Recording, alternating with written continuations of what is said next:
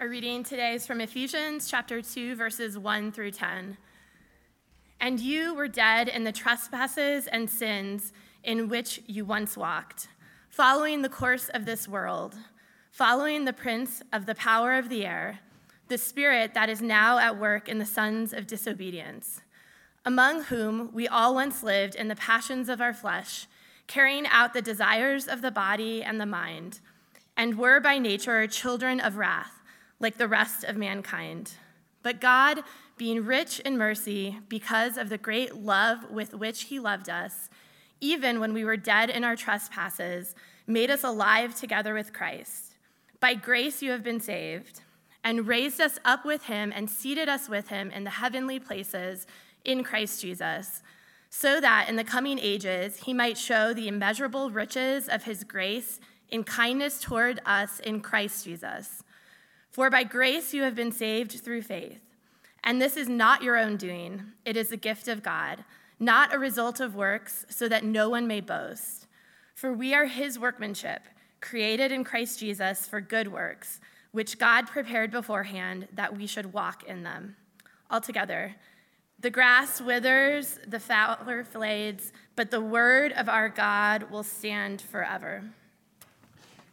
Will you please remain standing for a moment longer as we just invite the Spirit to be present during the time of teaching? Heavenly Father, by your Spirit, we ask uh, that you would open the eyes of our hearts, that you would uh, make us um, tender to what you have for us in your word.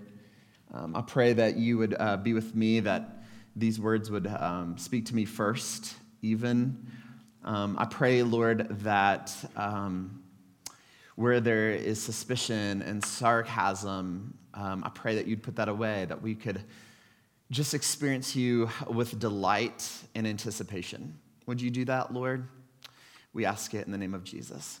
Amen. You may be seated. Well, good morning. I um, we started. We're in the sermon series on Ephesians, and uh, so, if you're new, what we do is we just take a part of the Bible and we explain it and apply it. And so, that's what we're going to do. Last week, um, I told you that um, I mentioned that I had the privilege of watching the musical Hamilton. It was in Puerto Rico in 2018. I didn't win the lottery that got the tickets, just as sweet friends of us who loved us wanted us to have that experience. And uh, let me just tell you, it was awesome.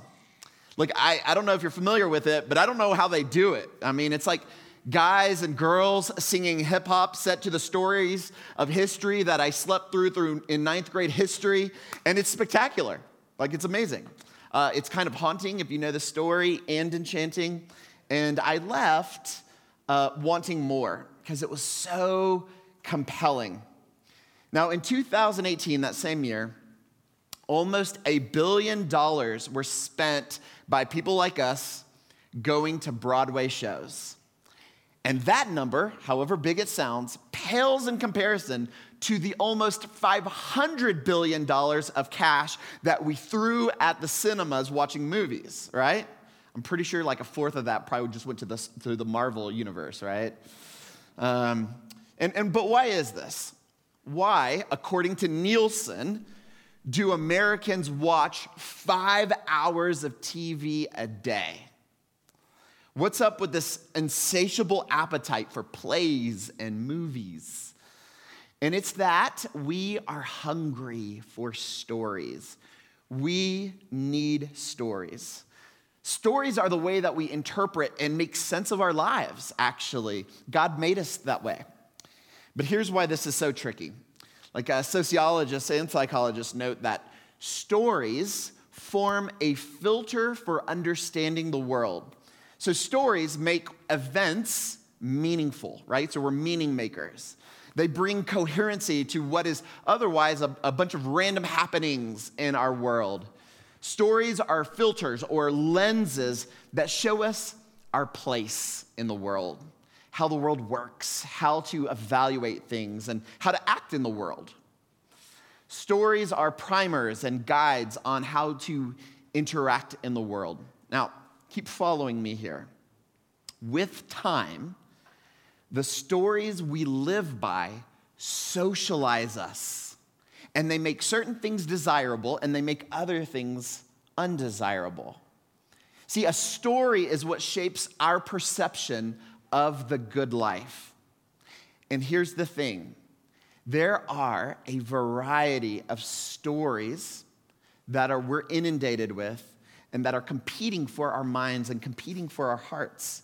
And there is no escape from these stories. We need them, we love them. So, Bradford Hall, Dr. Bradford Hall, he's a professor of philosophy and language. He actually proposes a few common storylines or narratives that are present in our culture. He says, like, the first storyline or narrative is consumerism.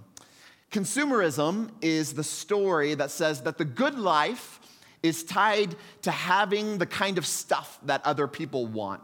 So people look at your things, look at your stuff, and they want to emulate you. And when the world is seen through that lens, through that storyline, there is this intrinsic value in the things we have or the vacations that we take. And so, for this reason, people will organize their lives to acquire uh, to go on trips or to protect their belongings. That's where they would say the good life is found, is in things and travel and so forth. And so generosity is actually an affront to that storyline. Uh, there's a second one that he talks about, and it's the narrative of secularism. Uh, secularism sees the world as disenchanted. It's a world where no supernatural or spiritual realities exist.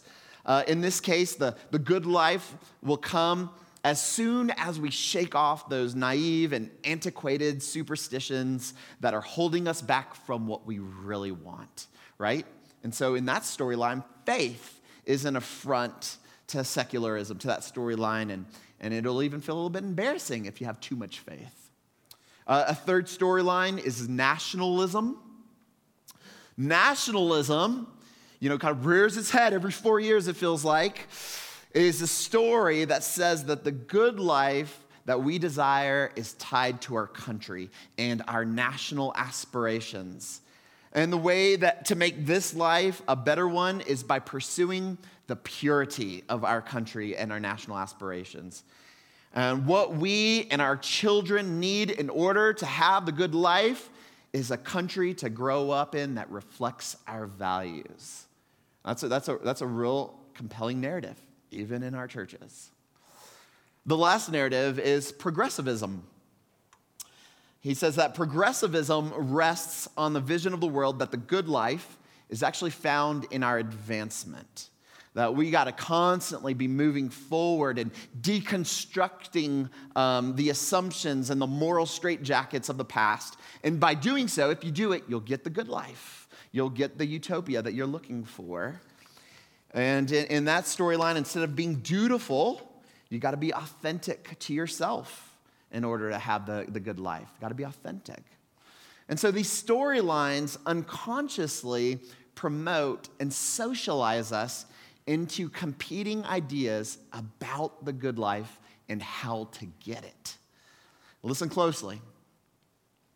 All of those Although each of them might have hints of wisdom, they're all ultimately bankrupt. They will rip the life out of you and your family. And as we're going to learn today, the good life is found when we're hidden in Christ. This is kind of hard to believe, though, because these alternate stories that we're drinking at a rate of five hours a day, apparently. Every commercial, every show, every movie are just saturating us. And uh, you and me and our children are indoctrinated by these alternate stories that teach us that the good life is to be found somewhere else other than God. And so we throw our money, billions of dollars, at getting these competing stories deep in here in our hearts. So understand, listen, the issue is not will you seek discipleship or will you disciple your children? Because that's already happening, even if you don't show up to CWD. The question is, is what story about the good life are you and your children being discipled into? So every, sto- every Sunday, we, we retell a different story right? This entire service, you guys, is constructed around a sacred story. We rehearse it together, and we've got one hour a week and significantly less money to make sure that we get that true story deep in our hearts, deep in our bones. Now, listen, I'm Latino, so I'm speaking kind of emotionally about it, but we ought not to be like alarmists about this. We don't need to freak out and write blogs. What we need to do is just buckle down, joyfully make some uh, course corrections, and, uh, and help our lives reflect this story, right? This morning, I'm really thankful. Ephesians chapter 2, 1 through 10, we're going to get some help. What we're going to see in these 10 verses uh, is that the Apostle Paul, he does not simply just give you bullet points on what to believe about God and us, he gives us a story which we want it to saturate our souls at the deepest levels. See, belief in God is not simply a belief that we look at. All right? Are you following this? Belief in God is not simply a belief that you look at, it's a belief that becomes a lens through which we see everything else. And so, this is a story that helps us interpret ourselves and God and the world. And so, this morning in this letter, Paul's letter to the Ephesians, he's going to give us a story in kind of three parts. And this will be our uh, outline this morning. Uh, he is going to tell us what went wrong, part one, why, like why is humanity a wreck? Why are we a wreck? Part two, what did God do to fix it? And then part three, for what purpose? Like, why are we here in this world? So, with that introduction, let's begin with what went wrong, verses one through three. Now, every, uh, every week here at Denver Pres, we speak about the gospel, which is the good news of Jesus Christ. Now, that word good and good news is kind of tricky, right? If you go to the movie and someone says, Hey, how was the movie? And if you, in that moment, you respond, You know, it was good. Uh, you might as well have said, Yeah, it was cute, right? Because when you say it's good, what are you saying? You're saying that it was okay. Because if it was really good, you would say it was awesome, it was terrific. And so the word good in our culture just means kind of medium, right? But when Christians reference the good news of the gospel, we're speaking about something that's so intrinsically compelling that it has no rival. Like it's good in every sense. And so now it's important to understand because the, the, uh, in order for us to appreciate the depth of its goodness, we really have to be clear about the badness, something to compare it to. We will experience the good news directly proportional to how bad we experience the bad news. And so that's why in these first three verses, they paint an extremely dark picture of humanity. So if you'll look there, Paul begins by telling the Ephesians, verse 1, that they were dead in their trespasses. All right, that's kind of an important place to begin and understand. The text you'll see there does not say that we were sick in our trespasses. It says that we were dead, spiritually dead. Now think about this. Like if you if you get sick with a cold, you go to the doctor, uh, he gives you a few pills and you get better. That's wonderful. But now if you are dead, and your corpse has been lying on the operating table for three days, and now your body's cold, but the doctor comes in and takes a defibrillator. So, you know, I'm talking to a bunch of doctors here, so I better be careful about words here. But anyway, that thing. And um, he jumpstarts your heart with it. And then you come back to life. That's a whole different thing, right? I mean, that's amazing, right? That's what we're talking about here. Now, this doctrine is sometimes called like total depravity. That's just a fancy word of saying you were totally spiritually dead. Every part of you rebels against God.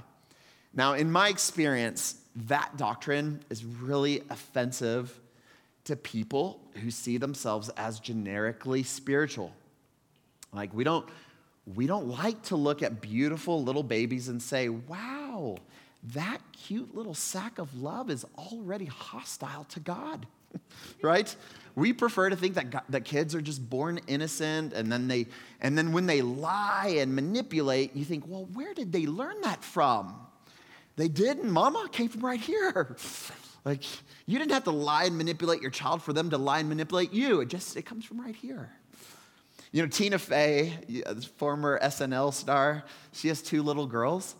Um, she's super funny, you guys. Uh, her younger girl, Penelope, when she was two years old, Tina tells a story about how she took her to the local library for story time. And this uh, particular library had this, apparently, this fantastic dollhouse that baby Penelope absolutely loved. But then it was time to go. And so Tina goes to her two year old daughter to tell her. And her daughter says, No. So Tina again tells her very politely, very motherly, but like Penelope will have nothing of it, right? So this goes on for a little while until Tina literally has to grab her daughter, hoist her over her shoulder while she kicks and screams.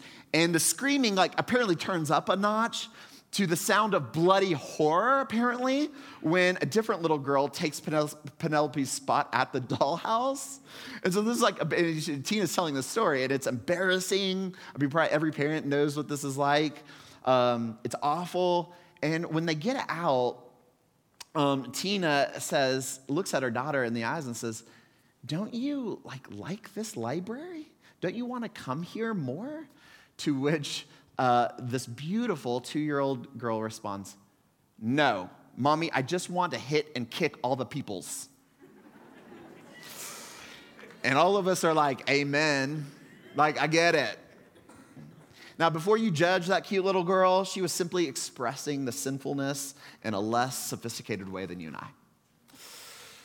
Uh, this is true of all of us. It's always been true of us ever since we were born. And why is this the case? Well, in these first three verses, Paul presents this conspiracy of factors that ensure and confirm that we are all spiritually dead. It's the world, it's the flesh, it's the devil, right? Paul says, verse 2, look there, we were following the course of the world. And then it says, following the, the prince of power of the air. That's a fancy title for Satan. And then verse 3, and we were living in the passions of our flesh, right? The world, the flesh, and the devil. What Paul is describing isn't just for them, it's for us too, right? This is our story. When you look around and you see the brokenness of the world and even your own heart, you say, What went wrong? Why is, why is the world like this? And the answer is, we are spiritually dead. And this is aggravated and confirmed by this conspiracy between the world of flesh and the devil, all of which are sources that ensure that this world, our relationships, the society are steeped in carnage. I mean, I, I can't even read the news anymore without it overwhelming me. But here's why the Bible explanations are actually so sophisticated. I can't just say, I can't just like do or say something bad and say, you know, the devil made me do it. Why? Because, because the, Paul is really clear that the darkness that's out there is also in my heart, right? I am responsible. I'm part of the badness of the bad part of all of this. But at the same time, I, I dare not deny the reality of supernatural evil uh, just because I'm a modern person. Like that, there's a, a, power out there that's real. And, and, the horrors of this world can't be easily dismissed by saying uh, that I am a bad person because I had a bad father or that society twisted uh, me or you right? It's, it's all of it. It's deeper, it's darker. And, and Satan, of course, wants vitriol to, to flourish.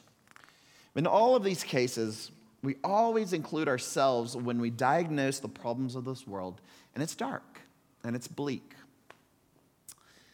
But God, the second part of the story, what did God do to fix that bleakness? Verses four through seven. Do you see that in verse four? See how it starts? It says, but God. Now, if I was Jason, I'd make a joke about like pant size or something. Uh, big old butt right there in verse 4. But God. I'm not going to make that joke. So, our dark story is interrupted with this divine action in verse 4. Even though we were dead in our trespasses, verse 5, there's that word again, that phrase, dead again. it says, God made us alive together with Christ. So this story has this incredible, inexplicable intrusion, right? Interruption. Although we were children of wrath, God jumps in and rescues us. Now, it, I want you to think about this kind of like, um, you know, I think about these illustrations a lot because I lived um, by the shore for the last 14 years. Uh, it's like you and I get in this small dinghy, right? A small boat and like a bunch of knuckleheads, we don't check the weather and we row out with our oars to about 100 miles because clearly we have no idea what we're doing. And then this fast moving storm comes upon us, three or 30 foot waves. We are doomed. Our, our boat is overturned. Uh, but by pure providence, one of those like awesome orange Coast Guard helicopters spots us, right? And the helicopter is um, it's being smacked around by the, the rain and the wind, but a rescue diver jumps in the waves and, and gets you, and he puts you on one of those hoists and he lifts you to safety. And now you're back on dry land. The adrenaline is running through your veins, and you look at the diver and you say, Wow, I was awesome. No, you don't say that. The only thing you contributed was your idiocy, right?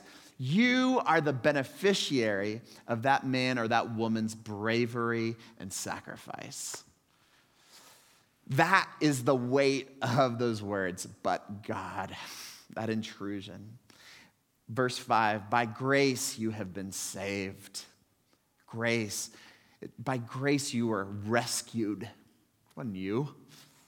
So that, verse 7, look there, verse 7, in the coming ages, God might show you the immeasurable riches of his grace and the kindness towards us in Christ Jesus. And here's what that means.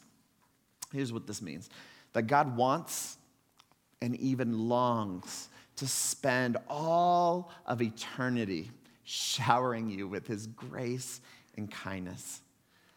Like, like a little kid waking up on Christmas morning, absolutely brimming with excitement eagerness. What God is doing, He's bursting with joy to put on full display His kindness and His love towards you.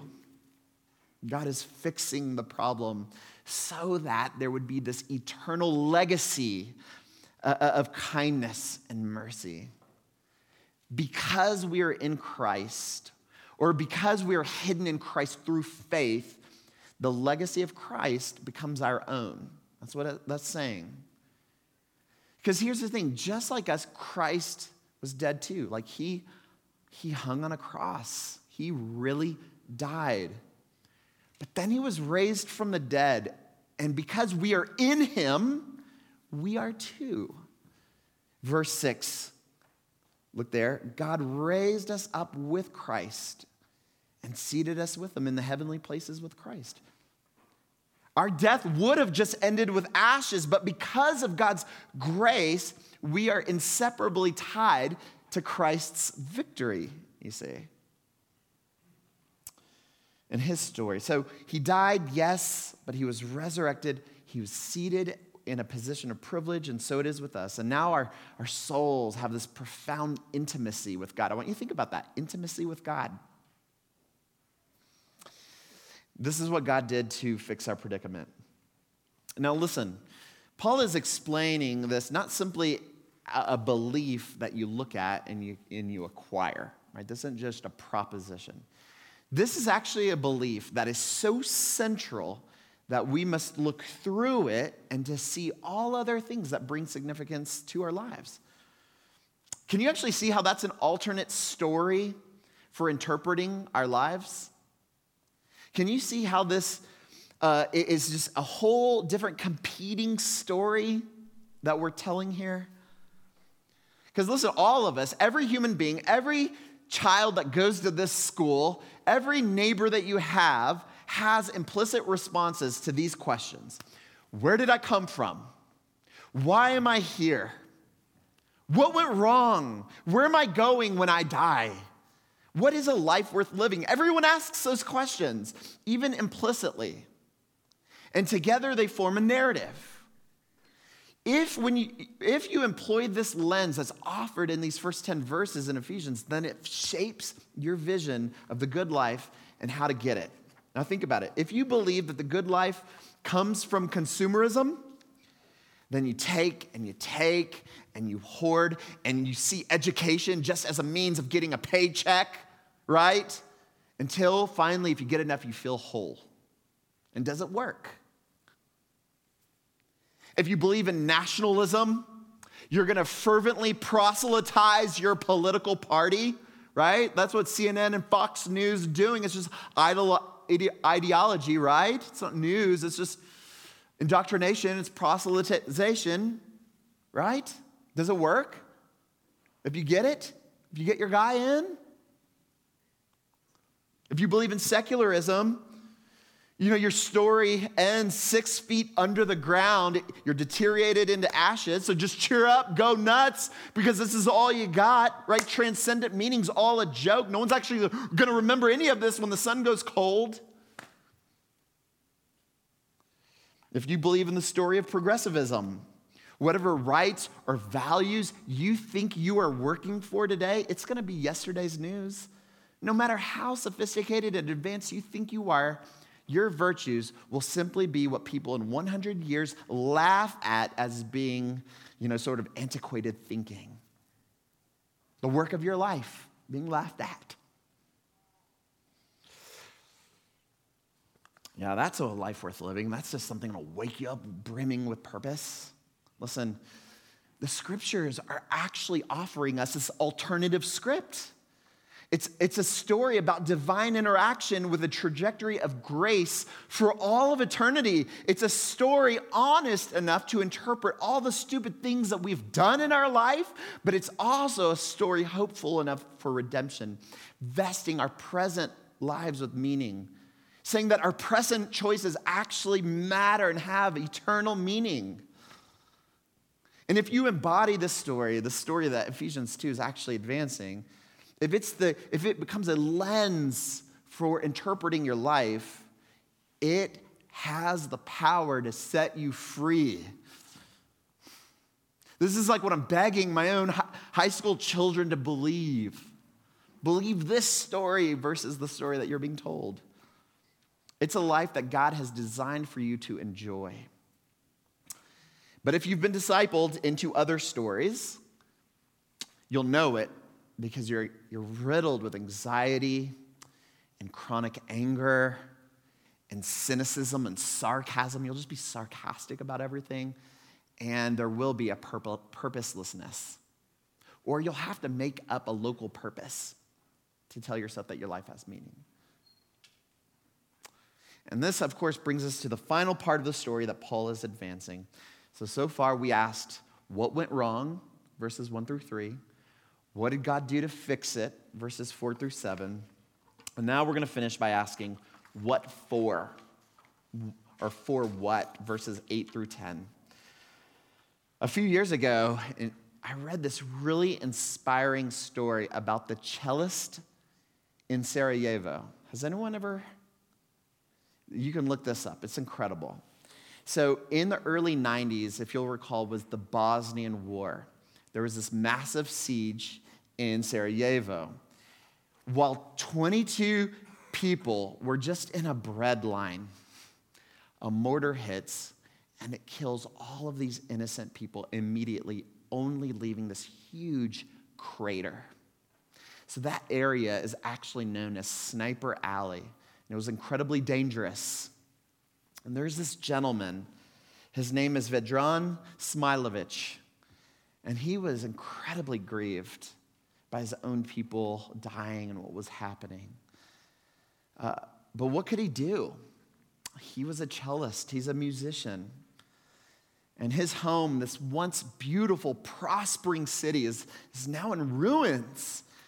And this is what he decided to do. It's incredible he puts on his tuxedo, tails and all, grabbed his chair and his cello, and he sits in the middle of this crater and he plays Adagio in G minor. So he takes his gift and he brings beauty to this small part of this broken world. I mean, Smailović graced the city with this really soulful piece. It haunted and enchanted the hearts of the listeners, this music just piercing the silence.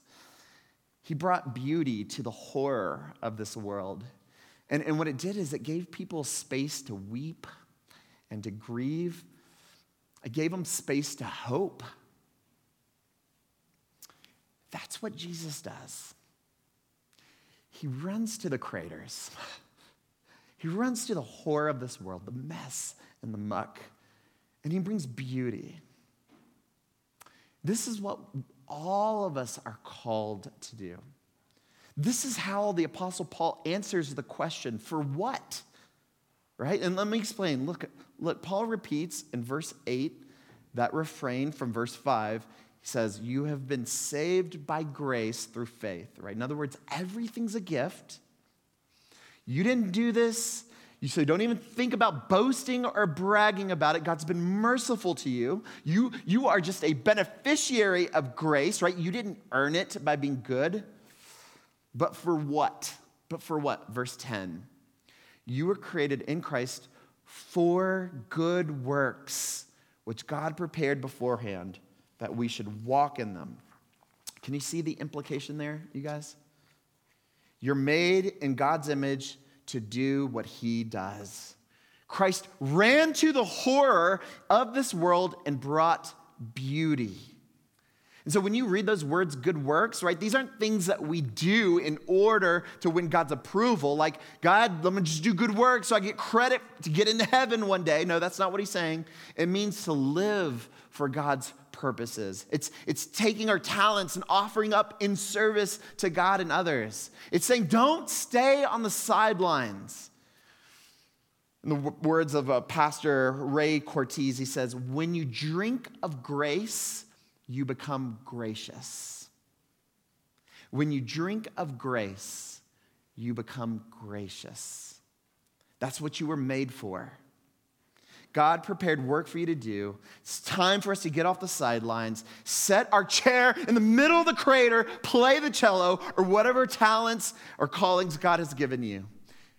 That's what I'm dreaming for for Denver Pres, that we would become this factory of beauty, that we would be in the business of cultivating beauty and good works. This church, you guys, will not become a self licking ice cream cone. Remember my very first sermon I ever gave here, I think it was online, I talked about this. Y'all know what a self licking ice cream cone is? That's a weird thought. It's an ice cream cone that licks itself, and so it's good and delicious, but it's not good for anyone. It just serves itself. That's it. No, no shared delight, just self licking. I don't want us to be that. Like, oh, we're so cool for ourselves, I guess. I don't want that to be us. Y'all, we, um, because we've been in a pandemic and it feels like we're in a holding pattern, like we're just passing time so we can get back into our real life, right? This is your real life. You hear me? This is your real life. God is calling you to live into the story, to bring good works and beauty. That's the story that this church wants to disciple you into. No more waiting around. This is like there's not going to be another day where all of a sudden you just you move out in courage. It's time. Let me summarize, um, and I'll land the plane here. Let me summarize kind of the force of verses 1 through 10 with a true story because I, cause I want you to feel what's at stake. Um, you guys know that I was, I was actually sent to Puerto Rico to plant churches by a big church in uh, Birmingham, Alabama. So it's an extremely large church. It's a few years ago now, but the daughter of the music director at this church. Uh, she was a college student and she studied in Birmingham also. She just went to a local university there in Birmingham. So one, she you know left her dorm room and just came home one night to have dinner with her parents to wash her clothes. Um, she's she was a great kid, loved Jesus. Um, their house was on a very major street. After a fun night, it was a Sunday night. uh, with her family. She left, she got in her car and left. And less than a quarter mile from her parents' home, a young man who is also who also goes to the same church was going too fast, runs into her car, killing her instantly. And the entire church, right, of course, is grieved and brokenhearted, none more than her parents, of course. Thousands of people came to the funeral service. Um, it was all extremely touching. But after the service, there was this inner group, a smaller group of friends, who went to the home of the young man. And of course, like he's reeling with what he has done, right? And the family sang a few songs, um, the friends sang a few songs with the family. But then the father of the young lady who also went to this house, he says, Okay, this is enough. This is enough. He looked at this young man and said, My daughter's life is over, but I'm afraid that we're going to lose you too. Don't waste your life. He says, I don't hold anything against you. I love you.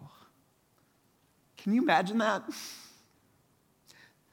You must. You must imagine that because that's what God did. You killed his boy.